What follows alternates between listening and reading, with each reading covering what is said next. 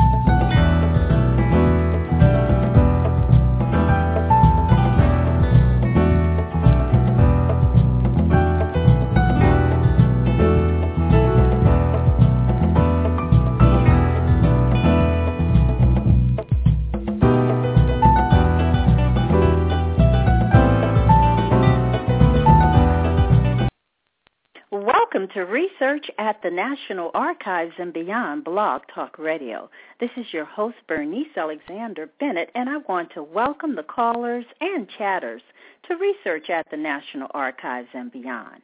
This show will provide individuals interested in genealogy an opportunity to listen, learn, and take action. If you have logged in as a guest and you wish to participate in the chat, you can sign in through your Facebook account or Blog Talk Radio. If this is your first time joining Blog Talk Radio, please push the little button and follow me and you can get a notification every single week when the show comes on. I will open the lines in the second half of the show, and I know tonight is a show that you will most likely want to call in to discuss. Now, following the show, you can continue this discussion on the AfriGeneas.com uh, website and group page and my Facebook page, Research at the National Archives and Beyond. In fact, please like both pages. Well, tonight's show will discuss a, I'm going to just put it out there, a very difficult topic. Um, you know, do you remember we had a discussion about artificial brick walls with Robin Smith? Well, we're going to go into some records that's going to be probably records that you have never looked at before. You see, we're getting beyond this safe genealogy. This is a, a, a term that uh, uh, Antoinette Harrell has used. Safe genealogy. We're we're we're getting ready to take a step a little deeper into some records and at one point, we did discuss the records available through the Freedmen Bureau where you heard about complaints of individuals. And so tonight we're going to get a little deeper.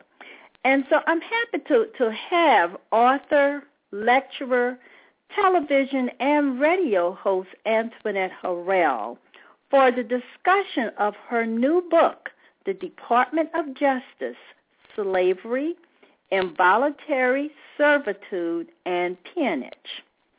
Now, the 13th Amendment to the Constitution outlaws slavery and certain forms of involuntary servitude. The Department of Justice files contain complaints made by persons of victims who were being held against their will or forced to work off debts through threats and intimidation by employers or others. Now, most of the victims were Negroes who were beaten to return to former employers to work off their debts. These files contain correspondences, memorandums, telegrams, newspaper clippings, transcripts, or testimonies FBI reports of investigations and indictments. So let me give a warm welcome to renowned genealogist Antoinette Harrell. Antoinette, welcome to Research at the National Archives and Beyond. Hi, Bernice, and thank you for having me as a guest on your show. And congratulations on your new book. Well, thank you so much. The Memory Keepers, we're all just dancing and excited that the book has come out. So, Antoinette. Mm-hmm. Well, thank you so much. So, Antoinette, how and why did you get involved in examining records at the National Archives specifically from the Department of Justice? Well, Bernice, you know, when I first started looking at my own family history, researching my own family history, and of course, you meet people along the way. And sometimes the people that you meet is not always in your family. And it's people that may hear that you're conducting genealogy research. And this woman may, named May Louise Miller came up to me uh, over 13 years ago, and she started telling me about her family history, which that was the first time someone had told me they was held a slave. And so when May came up to me, she gave me names, places, where it took place, and I started to research the topic of peonage everywhere I could find anything on it, and it led me to the National Archives. So I spent, I traveled to the National Archives in Washington, D.C. several times looking in these files. And out of all of my research that I had conducted in slavery, I must say that this was the most difficult records for me to look in. And yes, they are difficult because I've read some of the the letters, and I, it, it is hard. It is hard, but unfortunately, it's true. And so why should genealogists be interested in reviewing the Department of Justice records? Well, because it it has names associated with it, uh, places, events, families uh, who was held on plantations in the form of sharecropping or tenant farmers, and it lists them by names. Some of the families that started out uh, signing their mark in with the seasonal labor contracts, those families was on those plantations for decades. And so anytime there's a person's name, a place, an event, a time period, it's genealogy. Mm-hmm. And so, I mean, why don't you? And and this is something that I, I, I really hope that you will do. First of all, tell us what states uh, did you find documents? Well, I found them in 17 states, 16 states, I'm sorry. Um, but my focus basically was Mississippi, Louisiana, Florida. But there was North Carolina, South Carolina, Virginia, Arizona, Missouri, Kentucky, uh, Virginia, as far as New York, um, Florida, Texas, and I have to tell you, the worst states I found it, the penetration was the was Mississippi, Louisiana, Florida, and South Carolina. Mm-hmm. But the worst of all, Florida. Florida was by far the worst. Yeah, Florida was by far the worst. So why don't you start with Florida and tell us why Florida was by far the worst, although simply because peonage existed, they're all bad. But what happened in Florida? Well, there was the turpentine camps there. Um, some of the people that tried to get away with fed to alligators. Lots of murders.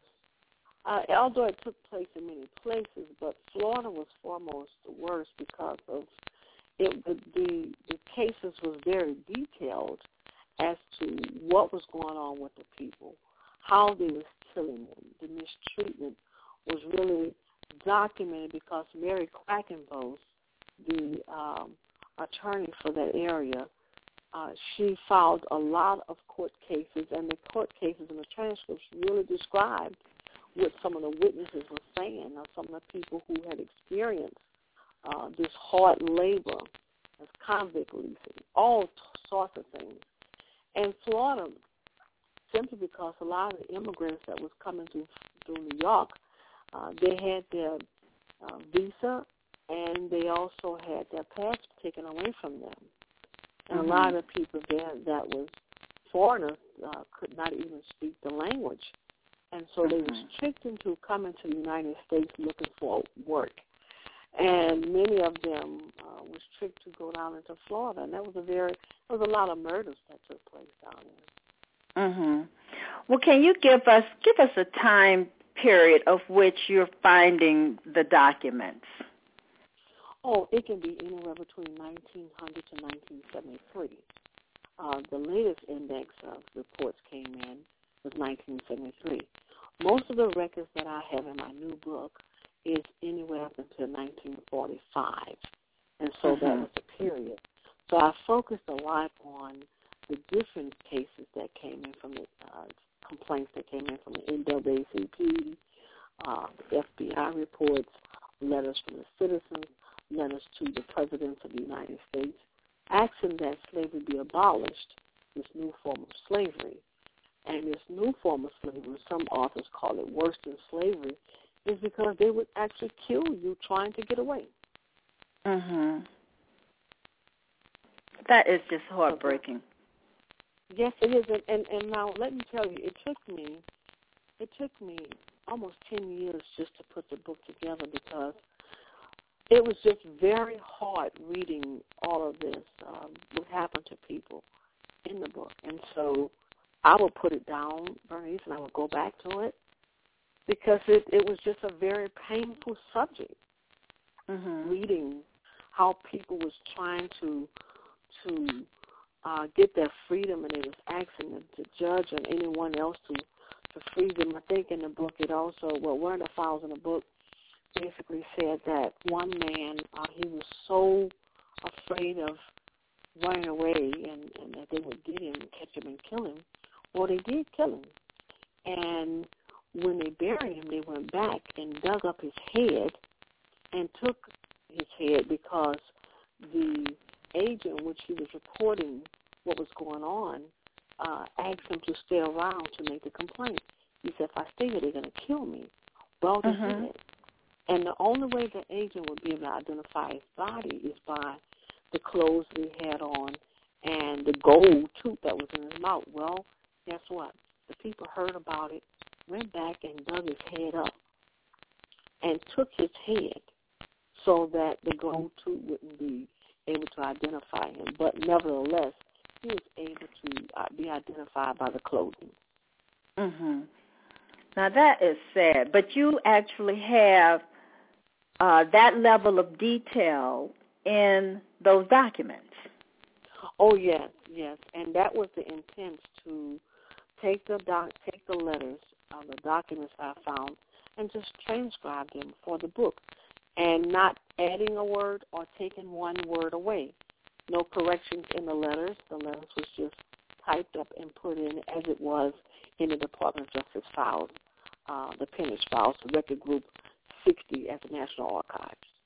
hmm Now, is your book organized by state or by incident? by incident, by files, letters, uh, documents. Let's say, for for example, here, the NAACP files.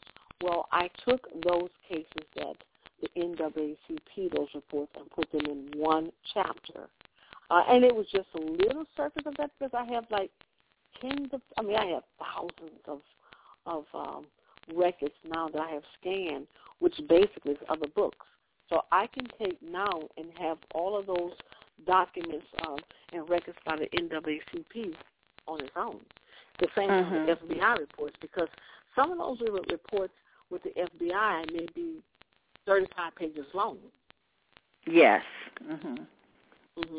And and what the difference with these files is is that for I can give you an example. One of the, the cases in the FBI files, not only did it give you a legal description of the person who was making the complaint, it gave you a description of the person who the complaint was made against. And I also found social social security numbers associated with some of those files, but I didn't put those in the book at all. Mhm. Mhm. So you have the NAACP files, you have the FBI files. What other files do you have? Because these are all federal.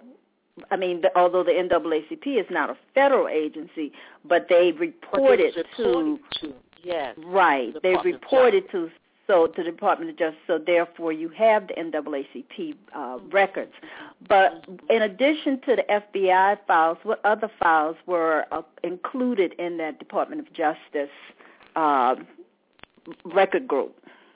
Well, what I also found was letters to uh, three presidents.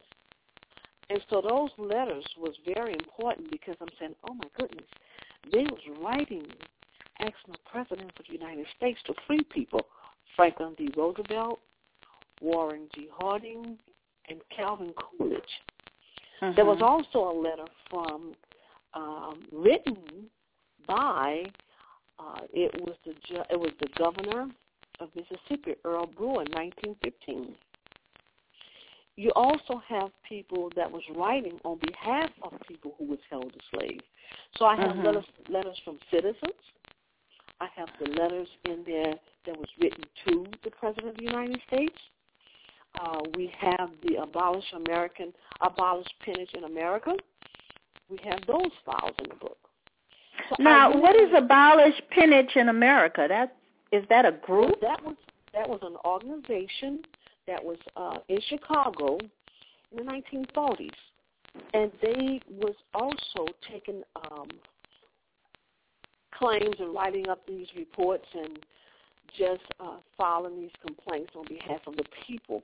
Now, one of the files that come to mind with me uh, when I speak about Chicago is when these two boys, Iko and Iko, they was albino twins, and they was captured by the circus, by the Clyde Beatty Circus, and used as circus slaves. Mm. And many times we, we never think about those kind of records. We have uh, letters from Mary Church Terrell, the journalist, uh, letters from the uh, complaints from the Choctaw Indian Nation. Um, there was women held in, in peonage. And so mm-hmm. this is different chapters in the book, such as the railroad companies, uh, the state of Georgia, and it also talked about uh, these 11 bodies that was found in Jasper County, Florida, where mm-hmm. this plantation owner killed 11 people on his in, on his plantation in 1921.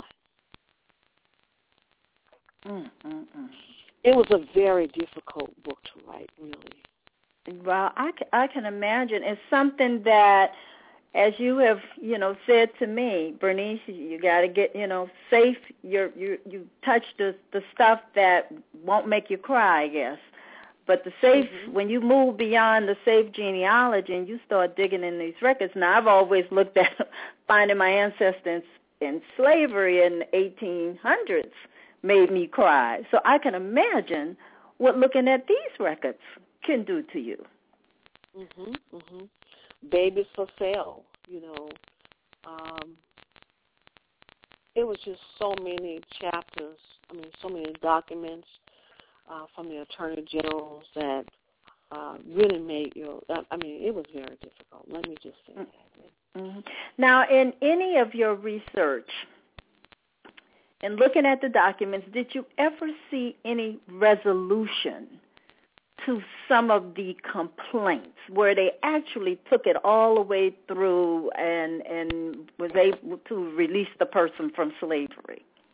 Oh yes, there was quite a few mm-hmm. um, cases in court where people was indicted um, and served time for holding people in, in slavery. But one of the things I must point out is that in every case, almost every complaint, even with the, the governor in, in, in Mississippi, said it's a very hard thing to prove. And so you really mm-hmm. had to be very cautious on how you uh, came up on a case. And when you did, you had to be careful who you talked to because it doesn't mean that it went anywhere. And it, there was actually uh, agencies and uh, people trying to arrest the people that was holding people uh, mm-hmm. slavery. So, I mean, you had a trust issue here. It sounds like yes. if if if the people would tell somebody else, for all they knew, they were telling somebody who would go back and report it to the people who had them enslaved. Exactly, and and that's what May said to me. um, May and so many other people said to me, Antoinette, who could we tell? Who could we trust? They couldn't trust anyone because, let me give you an example of that. If a slaveholder or a plantation owner uh, owned, let's say, 1,500 acres of land, and that slaveholder's brother could have been the sheriff, the Mhm, neighbor uh-huh. or whomever could have been the judge. So everyone that was Mm. in power was the people that was basically involved with holding these people on these plantations because they had a vested interest to do so. They Mhm. needed someone to work these plantations. And so And you might look at some, yeah. Mm. Look at some of the prison systems now and saying maybe they're just like the involuntary servitude. Yes, I mean that's what it is. I can give you another example. You can come to Louisiana at any given time and go to the state capitol, and you find uh, trustees and prisoners working there. And sometimes they're hired. I mean, they're sent to work on uh, different senators' lawns and different things like that. So you know, uh, this type of new form of slavery is a very, very. Um, you know, when I think about it, it's worse because it's illegal, but at the same time, they find ways to keep people in bondage. I sent you also um, a photograph of what a sharecropper's coin looked like. And it was in well into the 60s that some people had never seen what U.S. mint looked like because when you work on these plantations, you shopped at the commissary store. You couldn't go anywhere. And Mhm. uh, like May's family, they had to sneak out at night. And that's why a lot of people would leave through the night because they couldn't leave. They just couldn't Mhm. leave. Mhm.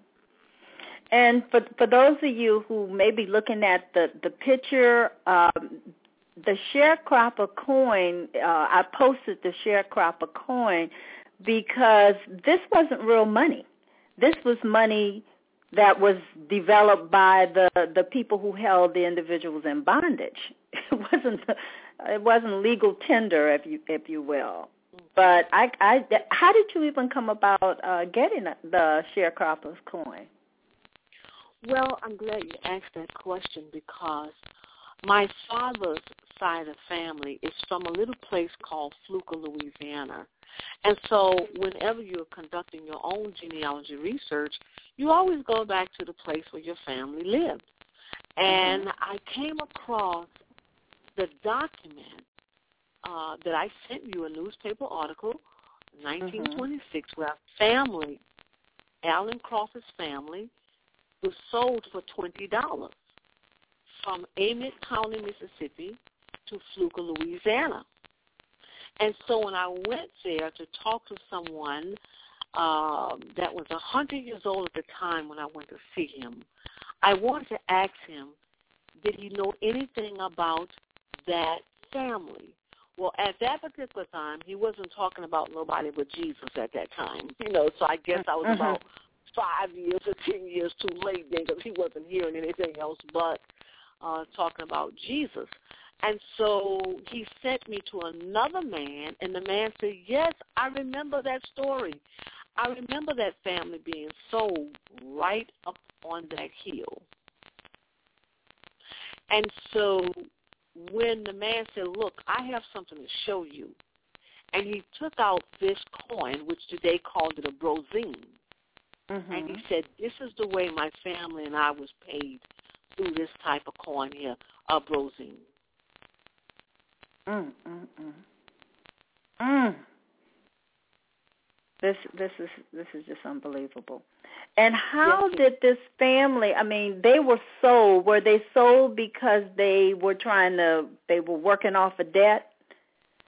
Well, paper article said that his daughter, the man's daughter, Crawford Allen's daughter, had gotten away. And so when the people came over from Amite County looking for her, they couldn't find her.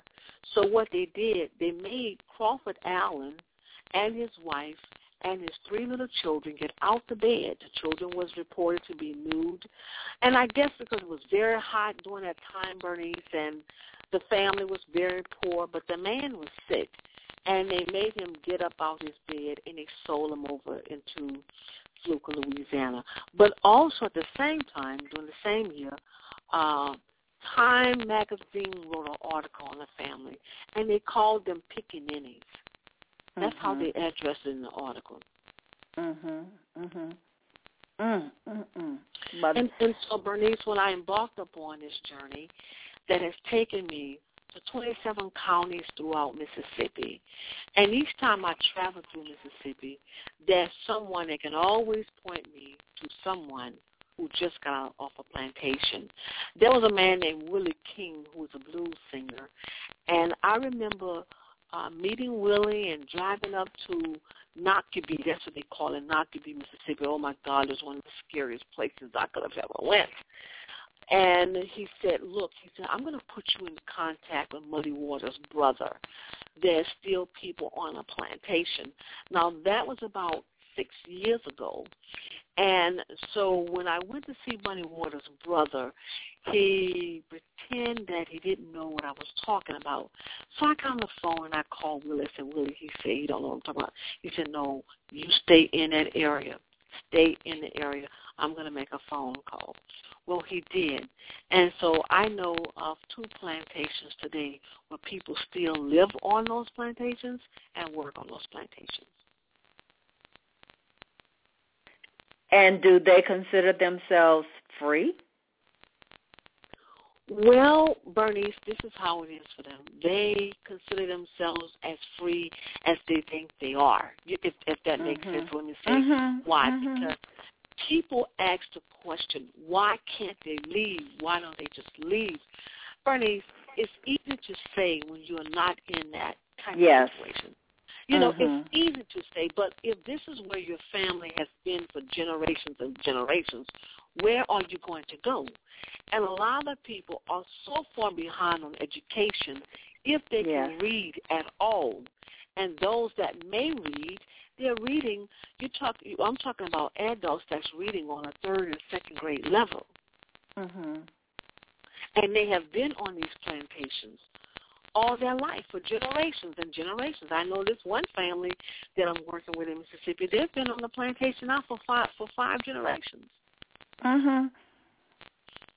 And And, that's just their way of life. That's their way of life. And so the young the young black person, man who's in his forties, the young white man who's in his forties, they grew up together. So they have this type of bond that they have developed between each other uh, neither one won't leave each other uh, because the, he he now allow the elderly people to live on a plantation free of rent, mm-hmm. and those of mm-hmm. the, some people work on a plantation, but there's others that work off the plantation. Now, mm-hmm. in the Mm-hmm. same area, let me tell you about this. You can pass this what would look like a subdivision because it looks it looks like it's kind of modernized a little bit. Okay. Mhm. Well, um, let me just say this. It looked so modernized, and the lady said, you see that? That's a plantation over there. And I looked again, and I remember what this man said to me. He said, Antoinette, go back and tell people to stop looking for the big house, the oak trees, the moss. They need to look in different areas. And when I looked at that subdivision, I went back there and I had clothes in my my trunk to give to people. And I said, oh, I'm looking for a plantation of people. Somebody told me somebody needs some help. The lady said, you're on the plantation. That was it. Um, and that's what it was.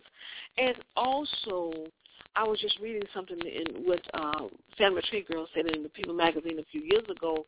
She ran on ran across an article. Well, that was my article. And so mm-hmm. the People magazine article that she's talking about was the woman May who was held as slaves. And the, mm-hmm. the title of that article was The Last Slaves of Mississippi. And we, we that article was published in 2007. Mm-hmm. And so I was reporting this long before Doug Blackmon came out with the book Slavery by Another Name. Mm-hmm. But Bernice, what stopped me from writing my book at that particular time, there were so many people that need food, yes, clothes, yes. shoes, Mm-hmm. I couldn't go there and say, "Oh, I'm writing my book. Let me just stop. I can't do this." I couldn't mm-hmm. do that. I mm-hmm. actually had to help. Mhm. Mhm. And I remember that. I remember with yeah. the coat drives and how yeah. you were, you know, taking big trucks of yeah. uh supplies to help right. the people. I, I do re, I do recall. So I understand exactly where you had to go at that particular time. Uh, and do you know Dr. Ron Walters out of um, Washington D.C. traveled to Mississippi with me? Mhm. Mhm. I do I do remember you you talking about that. Well, Antoinette, we're going to take a quick little break and come back and we're going to continue this discussion and I want the chatters or even if you're already on the line, please feel free to call in. We're going to just continue to talk about what we can find in those records and how we should go about looking for our missing ancestors. So let's take a quick break and we'll be back in a sure. few minutes.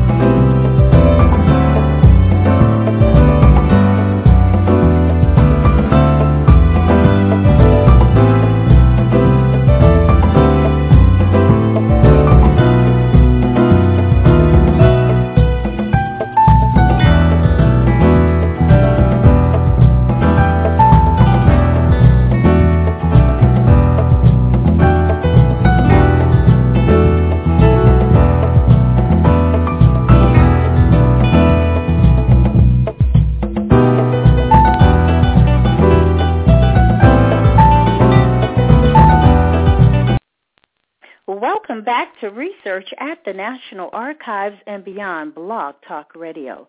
This is your host, Bernice Alexander Bennett, and you can join me every Thursday at 9 p.m. Eastern Time where I will have an expert to share resources, stories, and answer your burning genealogy questions. Now remember, all of my guests share a deep passion and knowledge of genealogy and history. All of my shows are available as a podcast immediately after the broadcast, and they can be downloaded from Blog Talk Radio and iTunes. Uh, you can also find the archive shows on my website, jeanniebroots.com. Now, I have opened the lines for questioning, and if you would like to ask a question or make a comment, please call 646-200-0491 and press 1 to speak to the host. I will call out your area code uh, if I see you online, and then you will be live on the show. Well, Antoinette, we have a question or a comment coming out of the uh, site, and really we want to know more about the amazing work that you have done with the Dozier Boys. So could you please share with people what's going on with the Dozier Boys and how did you get involved? Okay, I got involved once again because I saw the word peonage um, when I was looking for something online, and when I came across that that um, word peonage, I said those reform school, and I did a little bit more research on it, and I found that these children was used as peons to work in uh, as modern day slaves in agriculture. And so I said, this cannot be real. Please do not tell me this. My research had never revealed anything about a reform school uh, in the documents at the at the National Archives. So when I mm-hmm. reached out to a man named Roger Dean Kiser, who had published the first book on what was taking place at Dozier, he put me in contact with some of the black men that was there as boys. And oh, what did I find?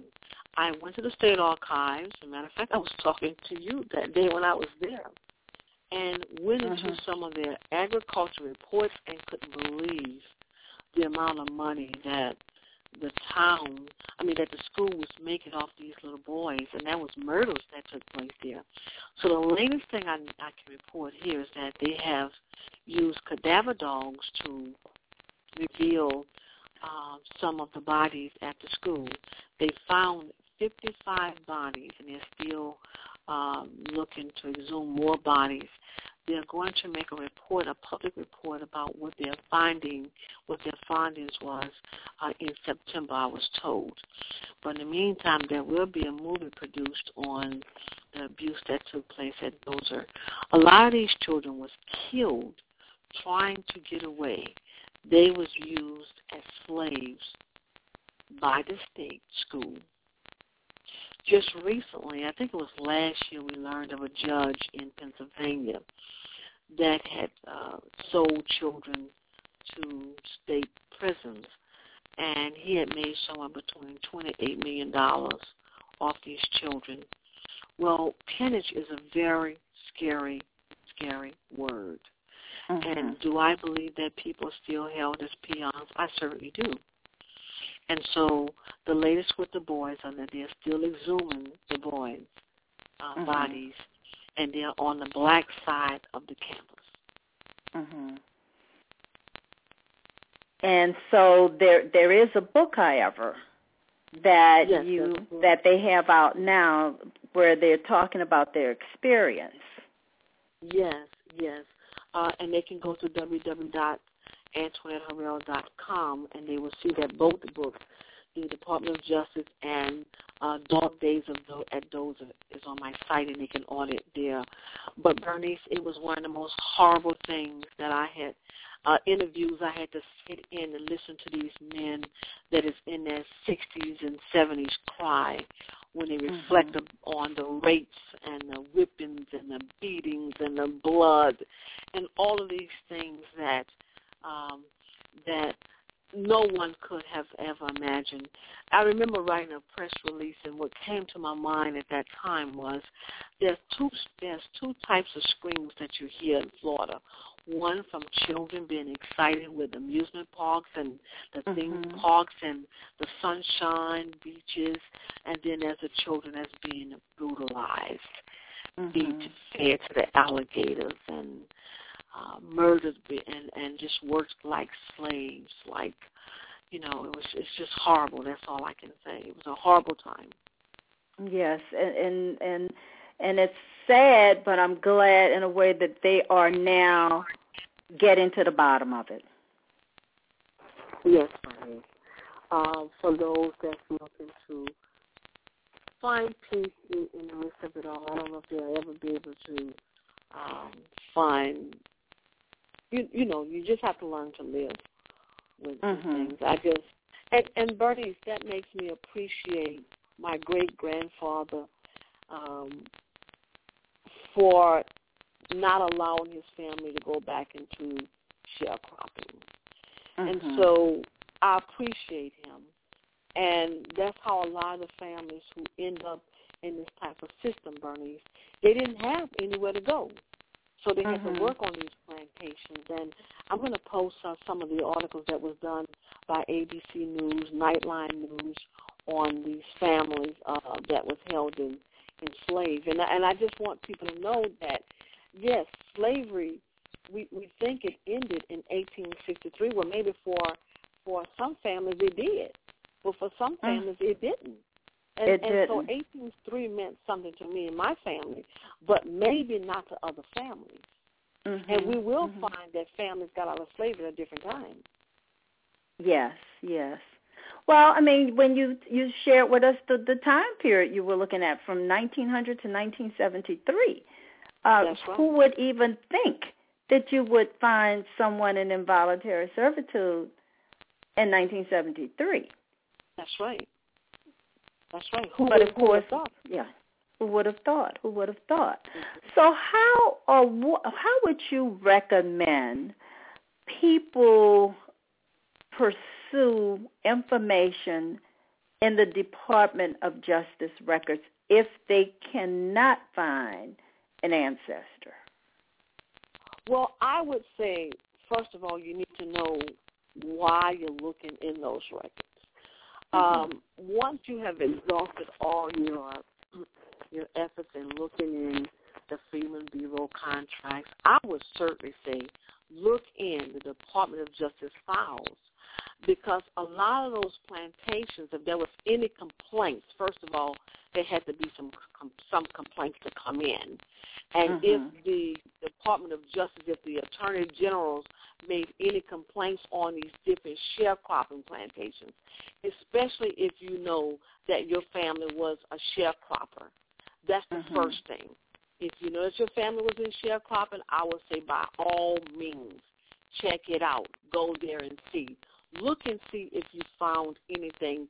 Now, the the the let me just say, it's not indexed by no certain form of our state. You just have to go through all the records. Wait a minute. Let me see if I understood you. It is not indexed by state. It's not indexed by state. Okay. Absolutely not. So these records are just kind of in a box. Mm-hmm. Is that in what boxes, you're saying? Yeah, and it could be by subject line more than it is by a state. Okay, um, okay. okay. So so you you will go by subject line and give us an idea of what the subject lines might be. Let's say if that subject line is Georgia, okay, and you may find one file in this box and another one in this box. They're not in the same folder, and that's why I Mhm. say it. You, you know, I've also found newspaper clippings without a headline on them or a Mhm. date. And so maybe at that particular time, the archivist did not know, look, you need to put the headline.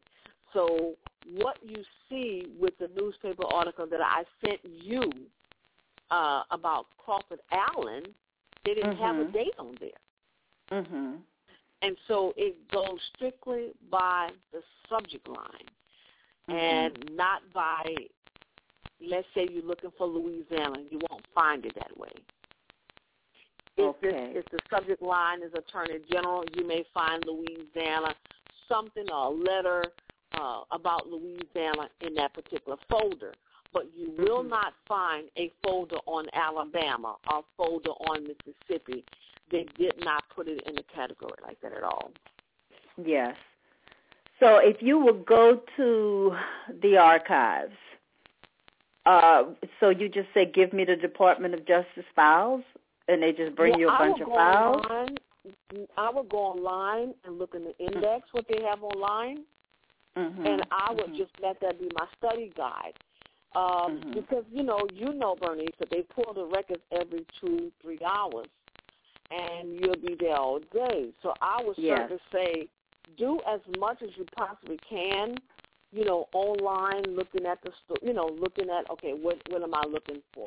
Why am I looking in this this box here?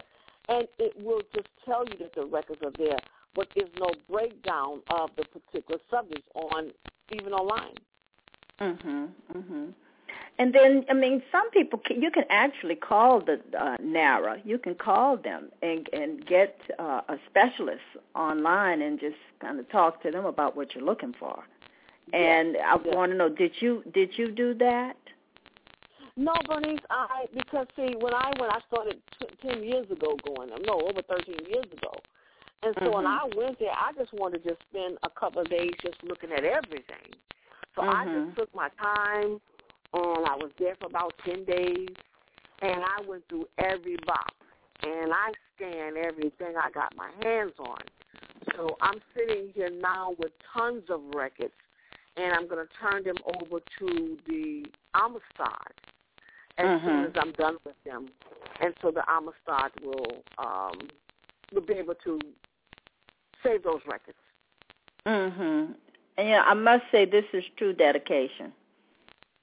So so many people will go to the archives and they would start looking at this stuff and that would be it. They they probably couldn't even look at any more of those documents of what you're describing. But you know, I'm very happy that you have put this in a book. So that at least we have a book that we can read and we can see what's available. And how many Yeah. cases do you have cited in your book? Uh, I have 13 chapters in there, and I have about oh, about I would say that's about seven to ten cases, according to the state.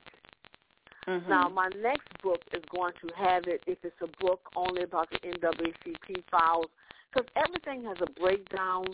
I can do it according to the state. I can do it according to the NAACP files. I can do it according to the Attorney General files, Mhm. FBI, those sorts of things. So I'm working on, and I'm just letting, you know, just thinking every day, which way do I want to, the next book to go? Do I want to do Mhm. it according to the state? Um, do I want to do it according to the Attorney General record? Mhm. And mhm. and and Bernice, when I tell you, you think if you read some of the slave narratives is hard, these records is hard or harder yes. because Yes. this is during a time that Dr. King was fighting for civil rights, and people like me had no idea that slavery was even abolished. Mm. Mhm. No idea. Let me give you another story of a woman that was held as slave in Mississippi, not Mississippi, Louisiana. Well, this woman, she gave birth to two boys, and the two boys uh, was she became pregnant for the white woman's son. And Mhm. so one day, uh, when she gave birth to the boy, she had to have the boy to live outside with the dogs. And so he was really dirty. He and her name was Emma Marie Clark, Mhm. and she was set free in 1938. And her little boy was what they call a wild boy, and um, she went to throw him a biscuit because she couldn't give it to him. She couldn't show any love or anything to that child. Well, she threw him a biscuit, and he growled like a dog. Mhm. And the two sons are still living, and they're in, in, in New York. Before Emma passed away, I had an opportunity to talk with her once, but someone had picked up her story and they blocked her from having any contact with anyone else. But her son lives in in New York, and how Emma received her freedom. This woman came to stay. Uh, a woman from Texas came to stay in the home of the lady who owned him. And Mhm. so the woman noticed that the, the, the girls had on dirty clothes. She noticed something very strange about the situation. So Mhm. the lady went to town, and when she bought some clean clothes for Emma and the other girl, the white lady pulled the gun on her, a shotgun, and told her to leave her home now. And so when the woman went back to Texas, she called um, the FBI. She called the police. And the police went there and made them uh, leave, and that was only. They left walking. They had nowhere to go, nothing to do. They took the little boy, but one of them actually lived with the dogs. Mm. Mm. Mm. Mm. And this is in that level of detail in the files. Oh well, now that wasn't in the file. This was actually someone I had an opportunity to talk to. But I'm Okay. saying to you, it's nothing. It, when you go into these files, you don't know what you're going to find. Mhm. Murders, rapes. People had their children taken away from them. It was so bad on some of these plantations that people left, women and men left their children, tried to go back there and get their children, couldn't get them. Mhm. So can you imagine a little girl, 11 years old, left on a plantation with a plantation owner? You know what that little girl went through. Yes, yes, yes. This is just a sad uh, state of humans treating other humans like this. Um, it's it's it's just really unbelievable. But of course, we know that this did happen. Yes, it did. Now I yes, want you did. to just I mean we we we have 10 minutes left in the show. And if anyone would like to call in and make a comment, please feel free to do so at 646-200-0491 and press 1. We have this letter from an attorney at law, uh, Robert L. McLendon, uh, at Sebastopol, Mississippi. And this was in 1925. Why don't you share with the group what's going on with this young, what they call half-white Negro boy? Oh, that boy was abused, Bernice. That boy was beat naked. That boy went without clothes. Um, the child was basically abused, uh, Bernice, in the saddest way. And um, Bernice, I, I just want to say that a lot of these boys were sexually molested on these plantations. But this child here was found to live in very deplorable conditions. And that was still a very hard letter for me to talk about even right now, Bernice, because the child oh, yes.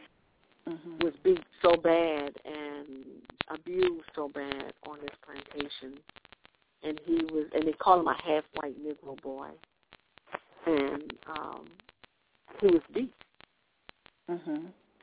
It reminds me of the boys in Simpson County, Mississippi, who they was disposing of these boys. They, it was a Ware family, and they were stealing these boys, kidnapping them, and sending them over to Clarksville, Mississippi, and disposing of the boys. And if anybody really want to read some of these stories, Bernice, they can go to my website at www.antoinetteharrell.com, uh, and they'll be able to purchase the book and see all these records of these mm-hmm. children. Yes. You know, can you yes. imagine a boy 16, your child 16 years old, um, going through all what these children went through? No, so I, I, I, I just, I just can't. Yeah, I just can't imagine it. And to see this letter, this this letter from this attorney, describing what was going on, and was this attorney hired to represent the slaveholder or to represent the boy? He was supposed to be there to represent the boy. Mm-hmm. And when he said that, um, what what he said, he said that he believes a Negro is a human, and I believe that in 1865, slavery was sent back to hell in the United States on it sprang. I believe in a land of free and home of the brave. But in such, in such, in in as such, in as much as we have a little law enforcement in right direction of Scott County, Mississippi, most of the prosecution laws pass, and I hand off this up to you. And they hope that they will be able to find the next of kin for that little boy. Mm, mm, so, mm. so he had some compassion. Yes. He was trying to help, but he knew in that particular county in Mississippi, it would be very difficult.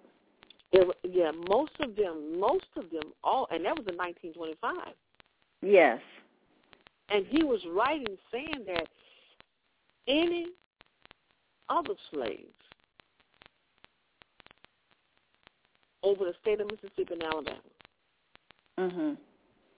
can be smuggled into Mississippi and held mm-hmm. as a slave.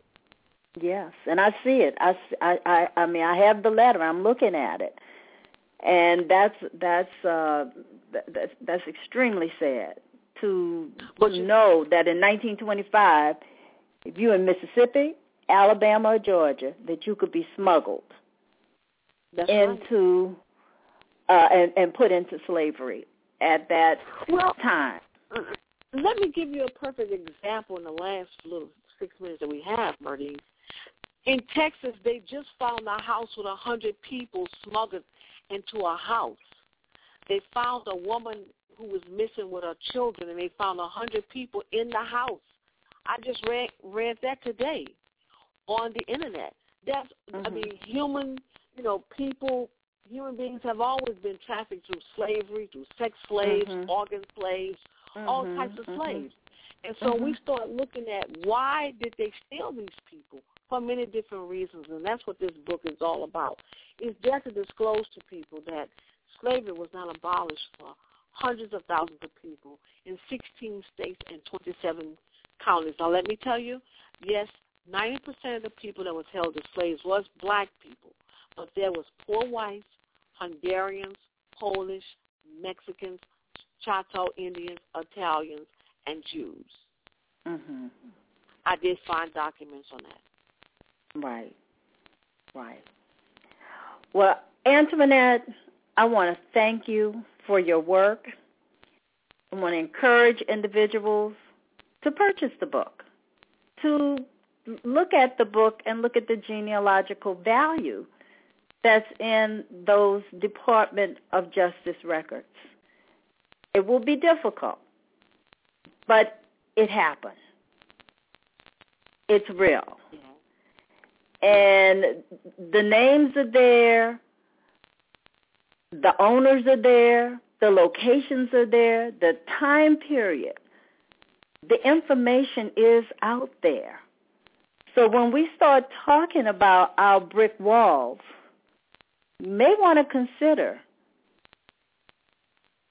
that they are back in slavery. Your ancestor may be in a record at the Department of Justice. So, Antoinette, I want to thank you.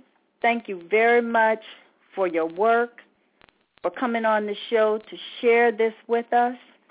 And once you. again, I want to just encourage people to to purchase your book. Thanks So for I- having me. Thank you so much.